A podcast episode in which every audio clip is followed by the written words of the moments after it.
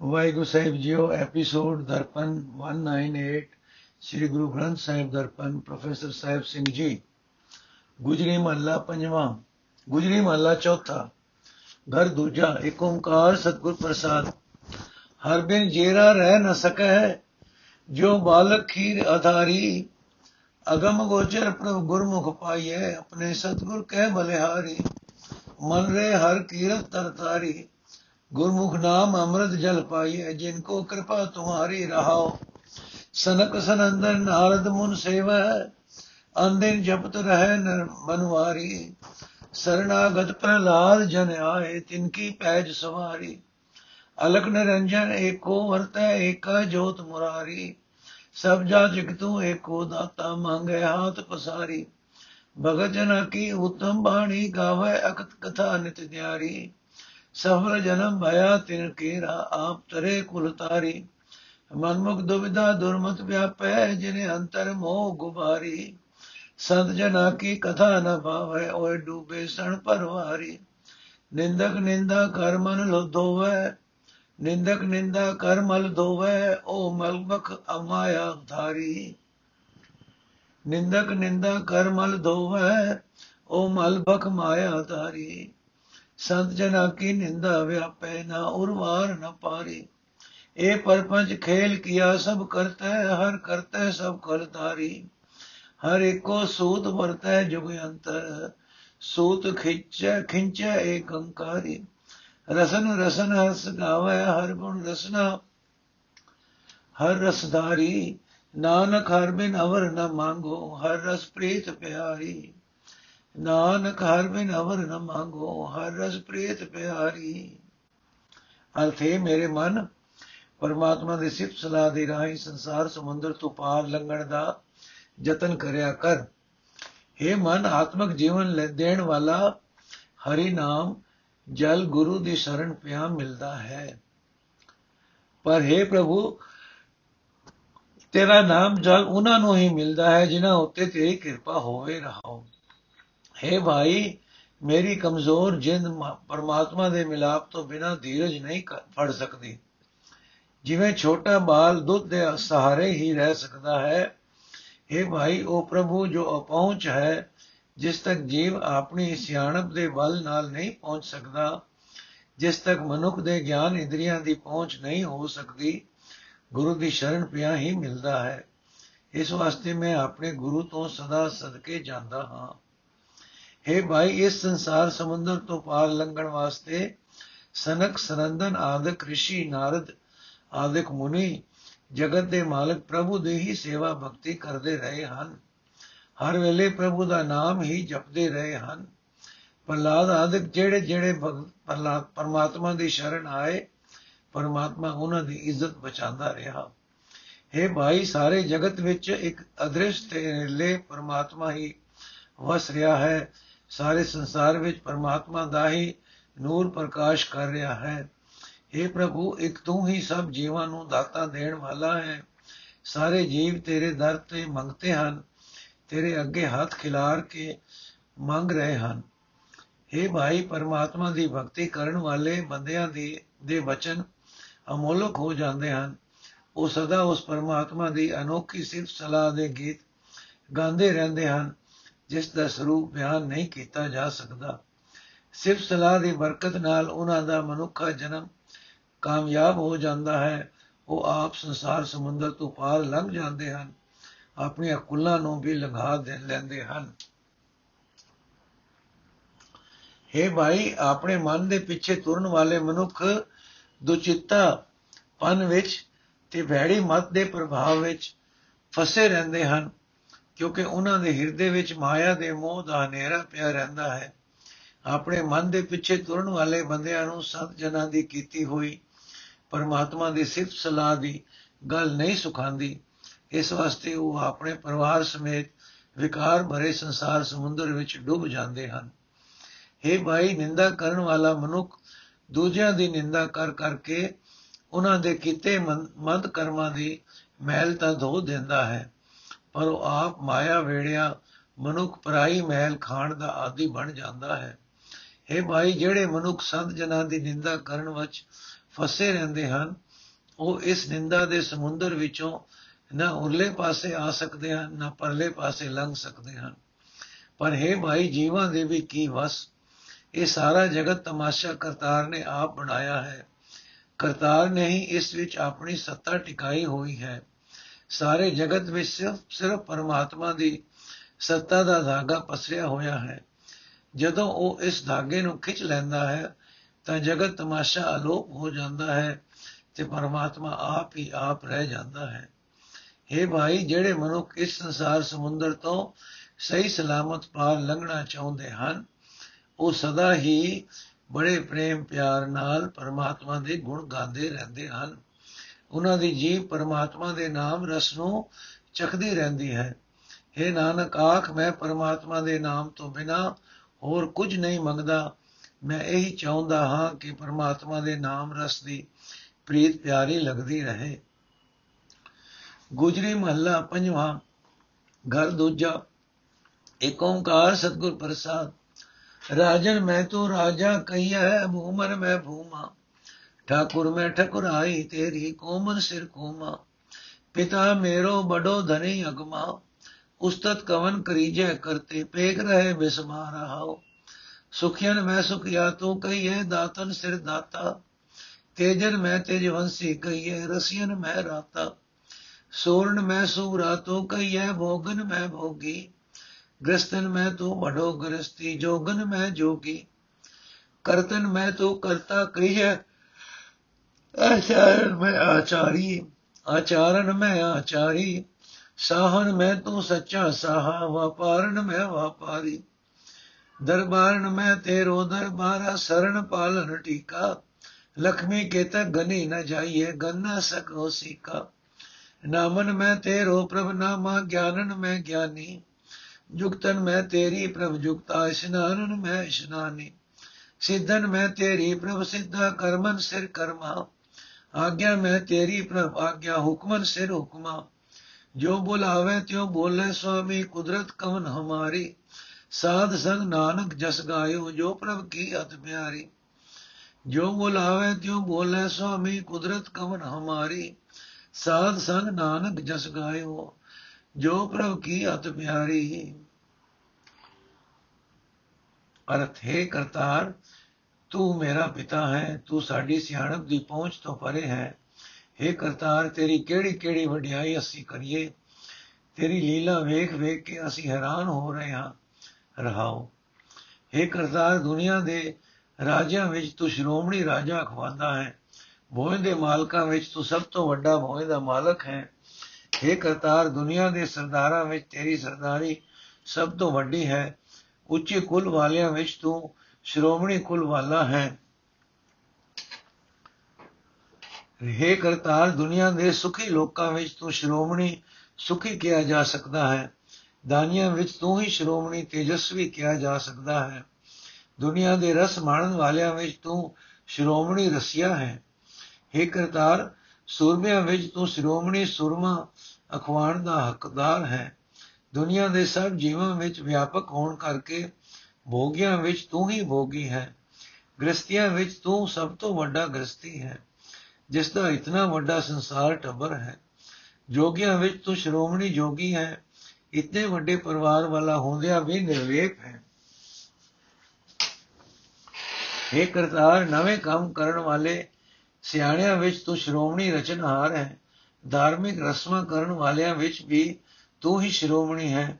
हे ਕਰਤਾਰ ਦੁਨੀਆ ਦੇ ਸ਼ਾਹੂਕਾਰਾਂ ਵਿੱਚ ਤੂੰ ਸਦਾ ਕਾਇਮ ਰਹਿਣ ਵਾਲਾ ਸ਼੍ਰੋਮਣੀ ਸ਼ਾਹੂਕਾਰ ਹੈ ਤੇ ਵਪਾਰੀਆਂ ਵਿੱਚ ਤੂੰ ਵੱਡਾ ਵਪਾਰੀ ਹੈ ਜਿਸ ਨੇ ਇਤਨਾ ਵੱਡਾ ਜਗਤ ਪਸਾਰਾ ਪਸਾਰਿਆ ਹੋਇਆ ਹੈ हे ਕਰਤਾਰ ਦੁਨੀਆ ਦੇ ਦਰਬਾਰ ਲਾਣ ਵਾਲਿਆਂ ਵਿੱਚ ਤੇਰਾ ਦਰਬਾਰ ਸ਼੍ਰੋਮਣੀ ਹੈ ਸਰਨ ਪਿਆਂ ਦੀ ਲਾਜ ਰੱਖਣ ਵਾਲਿਆਂ ਦਾ ਤੂੰ ਸ਼੍ਰੋਮਣੀ ਟਿੱਕਾ ਹੈ हे ਕਰਤਾਰ ਤੇਰੇ ਘਰ ਵਿੱਚ ਕਿਤਨੀ ਕੁ ਮਾਇਆ ਹੈ ਇਸ ਦਾ ਅੰਦਾਜ਼ਾ ਨਹੀਂ ਲਾਇਆ ਜਾ ਸਕਦਾ ਮੈਂ ਤੇਰੇ ਖਜ਼ਾਨੇ ਗਿਣ ਨਹੀਂ ਸਕਦਾ। हे ਪ੍ਰਭੂ, ਦੁਨੀਆ ਦੇ ਵਡਿਆਈ ਨਾਮਣੇ ਵਾਲਿਆਂ ਵਿੱਚੋਂ ਤੇਰਾ ਨਾਮਣਾ ਸ਼੍ਰੋਮਣੀ ਹੈ। ਤੇ ਗਿਆਨਵਾਨਾਂ ਵਿੱਚੋਂ ਤੇ ਗਿਆਨਵਾਨਾਂ ਵਿੱਚ ਤੂੰ ਹੀ ਸ਼੍ਰੋਮਣੀ ਗਿਆਨੀ ਹੈ। हे ਪ੍ਰਭੂ ਚੰਗੀ ਜੀਵਨ ਜੁਗਤ ਵਾਲਿਆਂ ਵਿੱਚ ਤੇਰੀ ਜੁਗਤ ਸ੍ਰੇਸ਼ਟ ਹੈ। ਦੁਨੀਆ ਦੇ ਤੀਰਥ ਇਸ਼ਨਾਨੀਆਂ ਵਿੱਚ ਤੂੰ ਸ਼੍ਰੋਮਣੀ ਇਸ਼ਨਾਨੀ ਹੈ ਕਿਉਂਕਿ ਸਾਰੇ ਜਲਾਂ ਵਿੱਚ ਤੂੰ ਸਦਾ ਆਪ ਹੀ ਵਸ ਰਿਹਾ ਹੈ। हे ਪ੍ਰਭੂ ਕਰਾਮਾਤੀ ਤਾਕਤਾਂ ਰੱਖਣ ਵਾਲਿਆਂ ਵਿੱਚ ਤੇਰੀ ਕਰਾਮਾਤੀ ਤਾਕਤ ਸ਼੍ਰੋਮਣੀ ਹੈ ਕੰਮ ਕਰਨ ਵਾਲਿਆਂ ਵਿੱਚ ਤੂੰ ਸ਼੍ਰੋਮਣੀ ਉਦਮੀ ਹੈ हे ਪ੍ਰਭੂ ਦੁਨੀਆ ਦੇ ਇਮਤਿਹਾਨ ਦੁਨੀਆ ਦੇ ਇਖਤਿਆਰ ਵਾਲਿਆਂ ਵਿੱਚ ਤੇਰਾ ਇਖਤਿਆਰ ਸਭ ਤੋਂ ਵੱਡਾ ਹੈ ਦੁਨੀਆ ਦੇ ਹੁਕਮ ਚਲਾਉਣ ਵਾਲਿਆਂ ਵਿੱਚ ਤੂੰ ਸ਼੍ਰੋਮਣੀ ਹਾਕਮ ਹੈ हे ਕਰਤਾਰ हे ਸੁਆਮੀ ਸਾਡੀ ਤੇਰੇ ਪੈਦਾ ਕੀਤੇ ਹੋਏ ਜੀਵਾਂ ਦੀ ਕੀ ਪਾਇਆ ਹੈ ਜਿਵੇਂ ਤੂੰ ਸਾਨੂੰ ਬੁਲਾਉਂਦਾ ਹੈ ਤਿਵੇਂ ਕਿਸੇ, ਉਸੇ ਤਰ੍ਹਾਂ ਅਸੀਂ ਬੋਲਦੇ ਹਾਂ। हे ਨਾਨਕ ਆਖ ਕਰਤਾਰ ਦੀ ਪ੍ਰੇਰਣਾ ਨਾਲ ਹੀ ਮਨੁੱਖ ਨੇ ਸਾਧ ਸੰਗਤ ਵਿੱਚ ਟਿਕ ਕੇ ਪ੍ਰਭੂ ਦੀ ਸਿਫਤ ਸਲਾਹ ਕੀਤੀ ਹੈ। ਇਹ ਸਿਫਤ ਸਲਾਹ, ਇਹ ਸਿਫਤ ਸਲਾਹ ਪ੍ਰਭੂ ਨੂੰ ਬੜੀ ਪਿਆਰੀ ਲੱਗਦੀ ਹੈ। ਗੁਜਰੀ ਮਹੱਲਾ, ਪੰਜਵਾਂ ਘਰ, ਚੌਥਾ ਏਕ ਓੰਕਾਰ, ਸਤਗੁਰ ਪ੍ਰਸਾਦ। ਨਾਥ ਨਹਰ, ਦੀਨ ਬੰਦੋ, ਪਤਿਤ ਪਾਵਨ ਦੇ ਬੈ ਤਰਾਸ ਨਾਸ ਕਿਰਪਾਲ ਗੁਣ ਨਿਦ ਸਫਲ ਸੁਆਮੀ ਸੇ। ਹਰ ਗੋਪਾਲ ਗੁਰ ਗੋਬਿੰਦ, ਚਰਨ ਸ਼ਰਨ ਦਿਆਲ ਕੇ ਸਵਤਾਰ ਜਗ ਭਵ ਸਿੰਧ ਰਹਾਓ ਕਾਮ ਕ੍ਰੋਧ ਹਰਨ ਮਦ ਮੋਹ ਦਹਨ ਦਹਨ ਮੁਰਾਰ ਮਨ ਮਕਰੰਦ। ਜਨਮ ਮਰਨ ਨਿਵਾਰ ਧਰਣੀ ਧਰ ਪਰਮਾਨੰਦ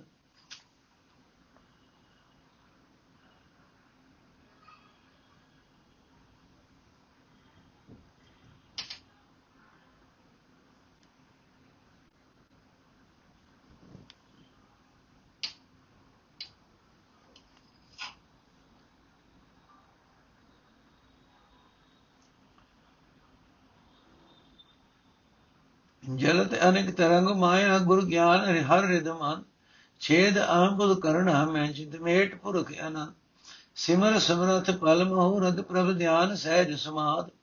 ਦੀਨ ਦਿਆਲ ਪ੍ਰਸੰਨ ਪੂਰਨ ਜਾਚੀਏ ਰਜ ਸਾਧ ਮੋਹ ਮਿਥੰਤ ਦੁਰੰਤ ਮਾਇਆ, ਮੋਹ ਮਿਥੰਤ ਦੁਰੰਤ ਆਸਾ ਵਾਸਨਾ ਬੇਕਾਰ ਰਖ ਧਰਮ ਭਰਮ ਵਿਧਾਰ, ਮਨ ਤੇ ਉਦਰ ਹਰ ਨਿਰੰਕਾਰ। ਦਨਾੜ ਆੜ ਭੰਡਾਰ, ਹਰ ਨਿਧ ਹੇਤ ਜਿਨਾਨੰਦ ਹੋਤ ਜਿਨਾ ਨ ਚੀਰ, ਖਲ ਮੁਕਦ ਮੋੜ ਘਟਾਕ ਸ੍ਰੀ ਦਰ ਭੈ ਗੁਣ ਮਤ ਧੀਰ। ਜੀਵਨ ਮੁਕ ਜਗਦੀਸ਼, ਜਪ ਮਨ ਧਾਰ ਰਿਦ ਪ੍ਰਤੀਤ।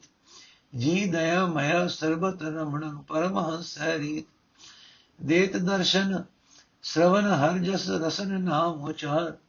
ਅੰਗ ਸੰਗ ਭਗਵਾਨ ਪਰਸਨ ਪ੍ਰਭ ਨਾਨਕ ਪਤੇ ਤੇ ਉਧਾਰ। ਅੰਗ ਸੰਗ ਭਗਵਾਨ ਪਰਸਨ ਪ੍ਰਭ ਨਾਨਕ ਪਤੇ ਤੇ ਉਧਾਰ। ਅਰਥ हे हरि हे गोपाल हे गुरु गोबिंद हे दयाल हे केसव ਆਪਣੇ ਚਰਨਾਂ ਦੀ ਸ਼ਰਨ ਵਿੱਚ ਰੱਖ ਕੇ ਮੈਨੂੰ ਇਸ ਸੰਸਾਰ ਸਮੁੰਦਰ ਤੋਂ ਪਾਰ ਲੰਘਾ ਲੈ ਰਹਾ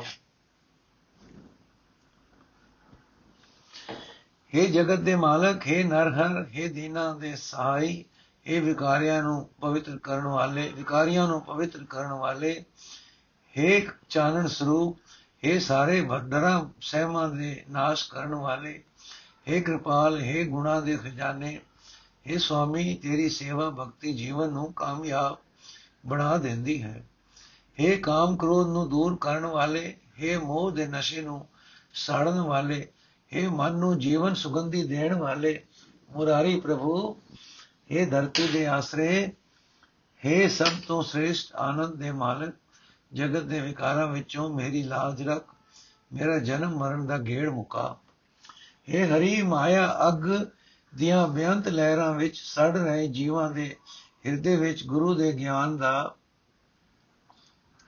ਮੰਤਰ ਟਿਕਾ हे ਭਰਮ हे ਤਰਸ ਰੂਪ ਹਰੀ हे ਸਰਵ ਵਿਆਪਕ ਬੇਅੰਤ ਪ੍ਰਭੂ ਸਾਡੀ ਹਉਮੈ ਦੂਰ ਕਰ ਸਾਡੇ ਹਿਰਦਿਆਂ ਵਿੱਚੋਂ ਚਿੰਤਾ ਮਿਟਾ ਦੇ हे ਸਮਰਥ ਪ੍ਰਭੂ ਹਰ ਪਲ ਹਰ ਘੜੀ ਤੇਰਾ ਨਾਮ ਸਿਮਰ ਕੇ ਮੈਂ ਆਪਣੀ ਸੁਰਤ ਆਤਮਾ ਗਡੋਲਤਾ ਦੀ ਸਮਾਧੀ ਵਿੱਚ ਜੋੜੀ ਰੱਖਾਂ ਇਹ ਦਿਨਾਂ ਉੱਤੇ ਦਇਆ ਕਰਨ ਵਾਲੇ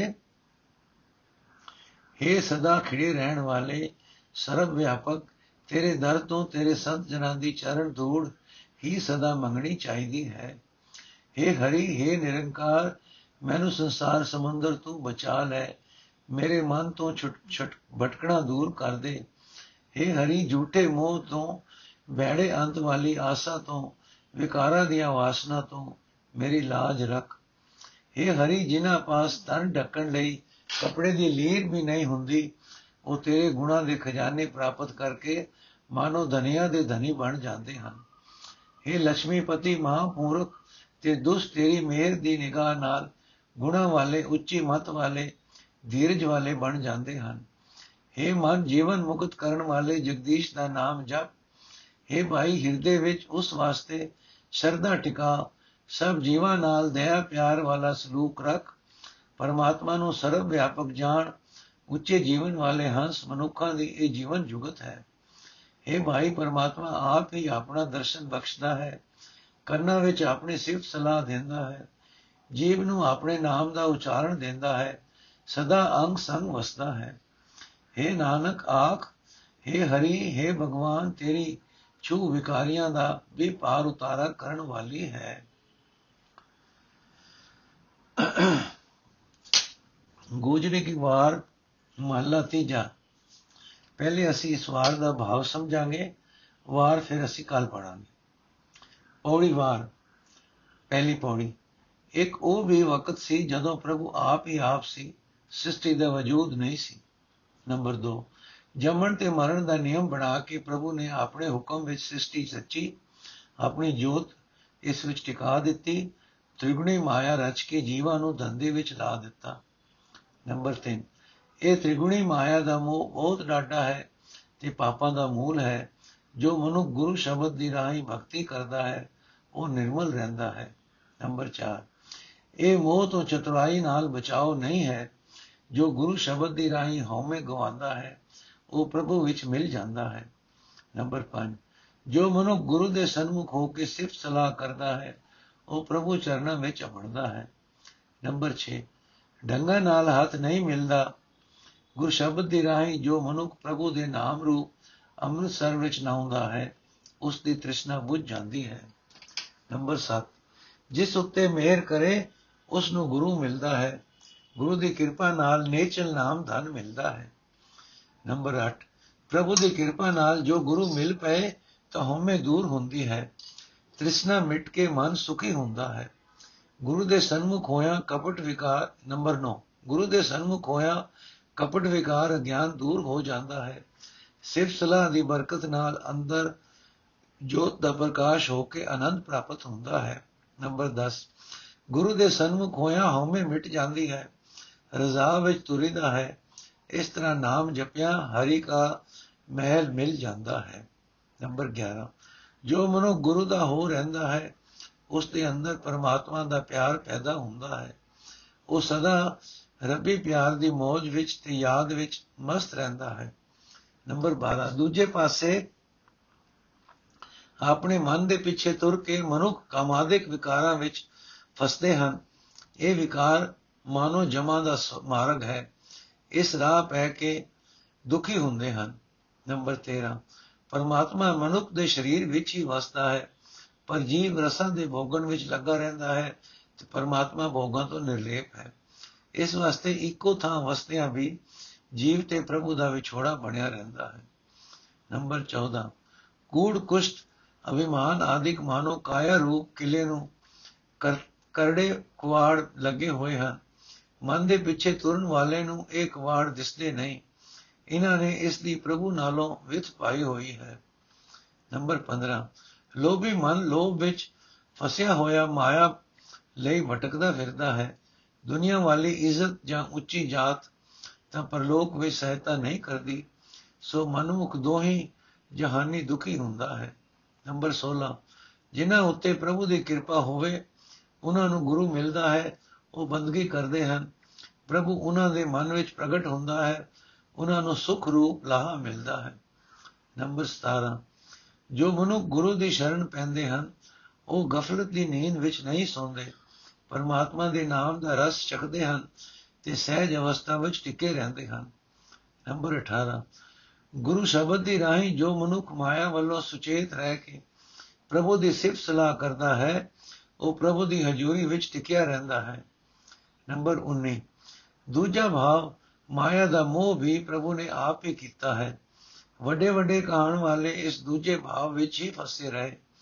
ਗੁਰਮੁਖ ਨੂੰ ਸੂਝ ਪੈਂਦੀ ਹੈ ਤੇ ਉਸ ਨੂੰ ਸੋਗ ਵਿਜੋਗ ਨਹੀਂ ਵਿਆਪਦਾ। ਨੰਬਰ 20 ਜਿਸ ਨੇ ਮਾਇਆ ਦਾ ਮੋਹ ਪੈਦਾ ਕੀਤਾ ਹੈ, ਜੇ ਉਸ ਦੇ ਦਰ ਤੇ ਅਰਦਾਸ ਕਰਦੇ ਰਹੀਏ, ਤਾਂ ਇਹ ਮੇਰ ਦਾ ਜ਼ੋਰ ਨਹੀਂ ਪੈਂਦਾ।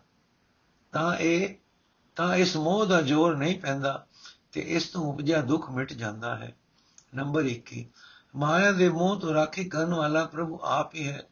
ਜੋ ਮਨੁੱਖ ਉਸ ਨੂੰ ਧਿਆਉਂਦੇ ਹਨ, ਉਹ ਮਾਇਆ ਵਾਲੀ ਚਿੰਤਾ ਛੱਡ ਅਚਿੰਤ ਰਹਿੰਦੇ ਹਨ। ਨੰਬਰ 22 ਸੰਸਾਰ ਸਮੁੰਦਰ ਦੀ ਪ੍ਰਭੂ ਸੰਸਾਰ ਸਮੁੰਦਰ ਵੀ ਪ੍ਰਭੂ ਹੀ ਹੈ। ਇਸ ਵਿੱਚੋਂ ਤਾਰਨ ਵਾਲਾ ਜਹਾਜ਼ ਤੇ ਮਲਾ ਵੀ ਆਪ ਹੀ ਹੈ। ਆਪ ਹੀ ਰਾਹ ਦੱਸਣ ਵਾਲਾ ਹੈ। ਉਸ ਦਾ ਨਾਮ ਸਿਮਰਿਆ, ਸਾਰੇ ਪਾਪ ਵਿਕਾਰ ਕੱਟੇ ਜਾਂਦੇ ਹਨ। ਸਮੂਚਾ ਭਾਵ। ਇਹ ਜਗਤ ਰਚਨਾ ਪ੍ਰਭੂ ਨੇ ਆਪ ਕੀਤੀ ਹੈ। ਇਸ ਵਿੱਚ ਉਸਨੇ ਆਪਣੀ ਜੋਤ ਟਿਕਾ ਰੱਖੀ ਹੈ। ਤ੍ਰਿਗਣੀ ਮਾਇਆ ਵੀ ਆਪ ਹੀ ਬਣਾਉਣ ਵਾਲਾ ਹੈ। ਇਸ ਦੇ ਪ੍ਰਭਾਵ ਹੇਠ ਜੀਵਾਂ ਨੂੰ ਧੰਦੇ ਵਿੱਚ ਉਸਨੇ ਜੋੜ ਰੱਖਿਆ ਹੈ। ਕਿਸੇ ਤਰ੍ਹਾਂ ਦੀ ਚਤੁਰਾਈ ਇਸ ਮੋਹ ਤੋਂ ਬਚਾ ਨਹੀਂ ਸਕਦੀ। ਇਹ ਪੌੜੀ 1 ਤੇ 4 ਨੰਬਰ 2 ਜਿਸ ਉੱਤੇ ਮੇਰ ਹੋਵੇ ਉਸ ਨੂੰ ਗੁਰੂ ਮਿਲਦਾ ਹੈ। ਗੁਰੂ ਦੇ ਸਨਮੁਖ ਹੋ ਕੇ ਸਿਫਤ ਸਲਾਹ ਕਰੀਏ, ਨਾਮ ਅੰਮ੍ਰਿਤਸਰ ਵਿੱਚ ਨਾਈਏ ਤਾਂ ਤ੍ਰਿਸ਼ਨਾ ਅਗ ਬੁਝ ਜਾਂਦੀ ਹੈ, ਹਉਮੈ ਮਿਟਦੀ ਹੈ, ਕਪਟ ਵਿਕਾਰ ਦੂਰ ਹੁੰਦਾ ਹੈ। ਰਜ਼ਾ ਵਿੱਚ ਤੁਰਨ ਦੀ ਜਾਂਚ ਆਉਂਦੀ ਹੈ ਤੇ ਹਿਰਦੇ ਵਿੱਚ ਪ੍ਰਭੂ ਦਾ ਪਿਆਰ ਪੈਦਾ ਹੁੰਦਾ ਹੈ। ਇਹ ਹੈ ਪੌੜੀ ਨੰਬਰ 5 ਤੋਂ 11 ਨੰਬਰ 3 ਪ੍ਰਭੂ ਕਾਇਆ ਕਿਲੇ ਦੇ ਅੰਦਰ ਹੀ ਵਸਦਾ ਹੈ, ਪਰ ਮਨਮੁਖ ਕਾਮਾਦਿਕ ਵਿਕਾਰਾਂ ਦੀ ਵਿਕਾਰਾਂ ਵਿੱਚ ਫਸੇ ਰਹਿੰਦੇ ਹਨ ਤੇ ਪ੍ਰਭੂ ਤੋਂ ਵਿਛੜੇ ਰਹਿੰਦੇ ਹਨ।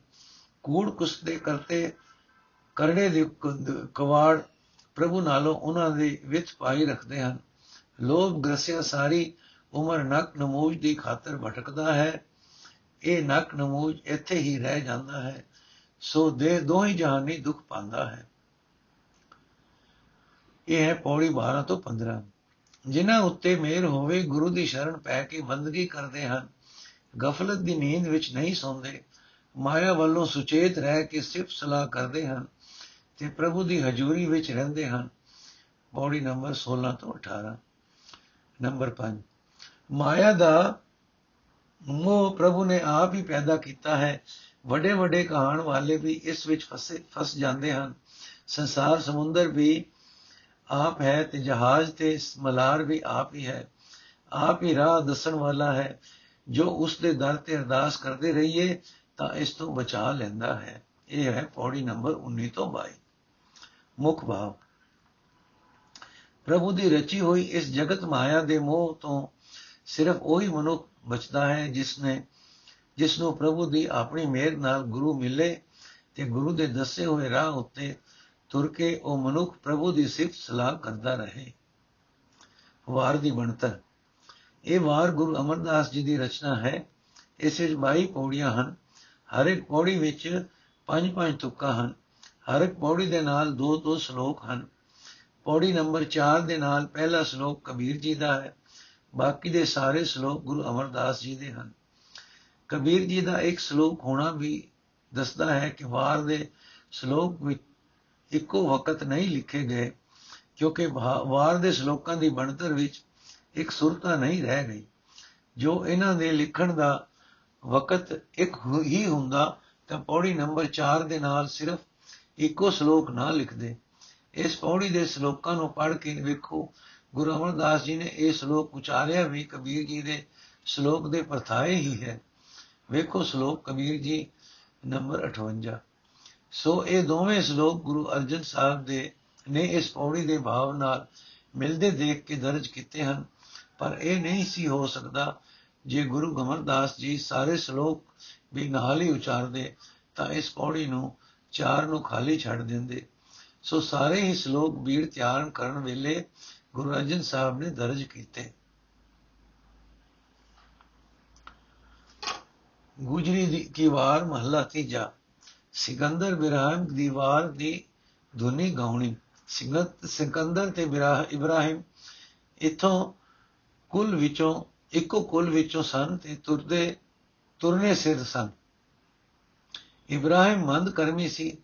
ਇਸ ਨੇ ਇੱਕ ਵਾਰੀ ਇੱਕ ਨੌਜਵਾਨ ਬ੍ਰਾਹਮਣ ਦੀ ਨਵੀਂ ਵਿਆਹੀ ਵੋਟੀ ਤੇ ਮਾੜੀ ਨਜ਼ਰ ਕਰਨੀ ਸ਼ੁਰੂ ਕੀਤੀ। ਬ੍ਰਾਹਮਣ ਨੇ ਸਿਕੰਦਰ ਪਾਸ ਫਰਿਆਦ ਕੀਤੀ। ਸਿਕੰਦਰ ਤੇ ਇਬਰਾਹਿਮ ਦੋਹਾਂ ਵਿੱਚ ਟਾਕਰਾ ਹੋਇਆ। ਇਬਰਾਹਿਮ ਫੜਿਆ ਗਿਆ, ਪਰ ਜਦੋਂ ਉਹ ਆਪਣੇ ਕੀਤੇ ਤੇ ਪਛਤਾਇਆ ਤਾਂ ਸਿਕੰਦਰ ਨੇ ਉਸ ਨੂੰ ਛੱਡ ਦਿੱਤਾ। ਇਹ ਸਾਕਾ ਢਾਡੀਆਂ ਨੇ ਵਾਰ ਵਿੱਚ ਗਾਵਿਆ।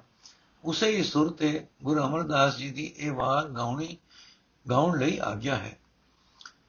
ਉਸ ਵਾਰ ਦਾ ਨਮੂਨਾ ਹੈ, ਪਾਪੀ ਖਾਨ ਬਿਰਹਮ ਪਰ ਚੜਿਆ ਸਿਕੰਦਰ ਭੇਦ ਦੁਆਂ ਦਾ ਮਚਿਆ, ਬੜ ਬੜ ਰਣ ਦੇ ਅੰਦਰ। ਅਸੀਂ ਵਾਰ ਅਸੀਂ ਕੱਲ ਪੜ੍ਹਨੀ ਸ਼ੁਰੂ ਕਰਾਂਗੇ ਜੀ। ਵਾਹਿਗੁਰੂ ਜੀ ਕਾ ਖਾਲਸਾ, ਵਾਹਿਗੁਰੂ ਜੀ ਕੀ ਫਤਿਹ। ਅੱਜ ਦਾ ਐਪੀਸੋਡ ਇੱਥੇ ਸਮਾਪਤ ਕਰਦੇ ਹਾਂ।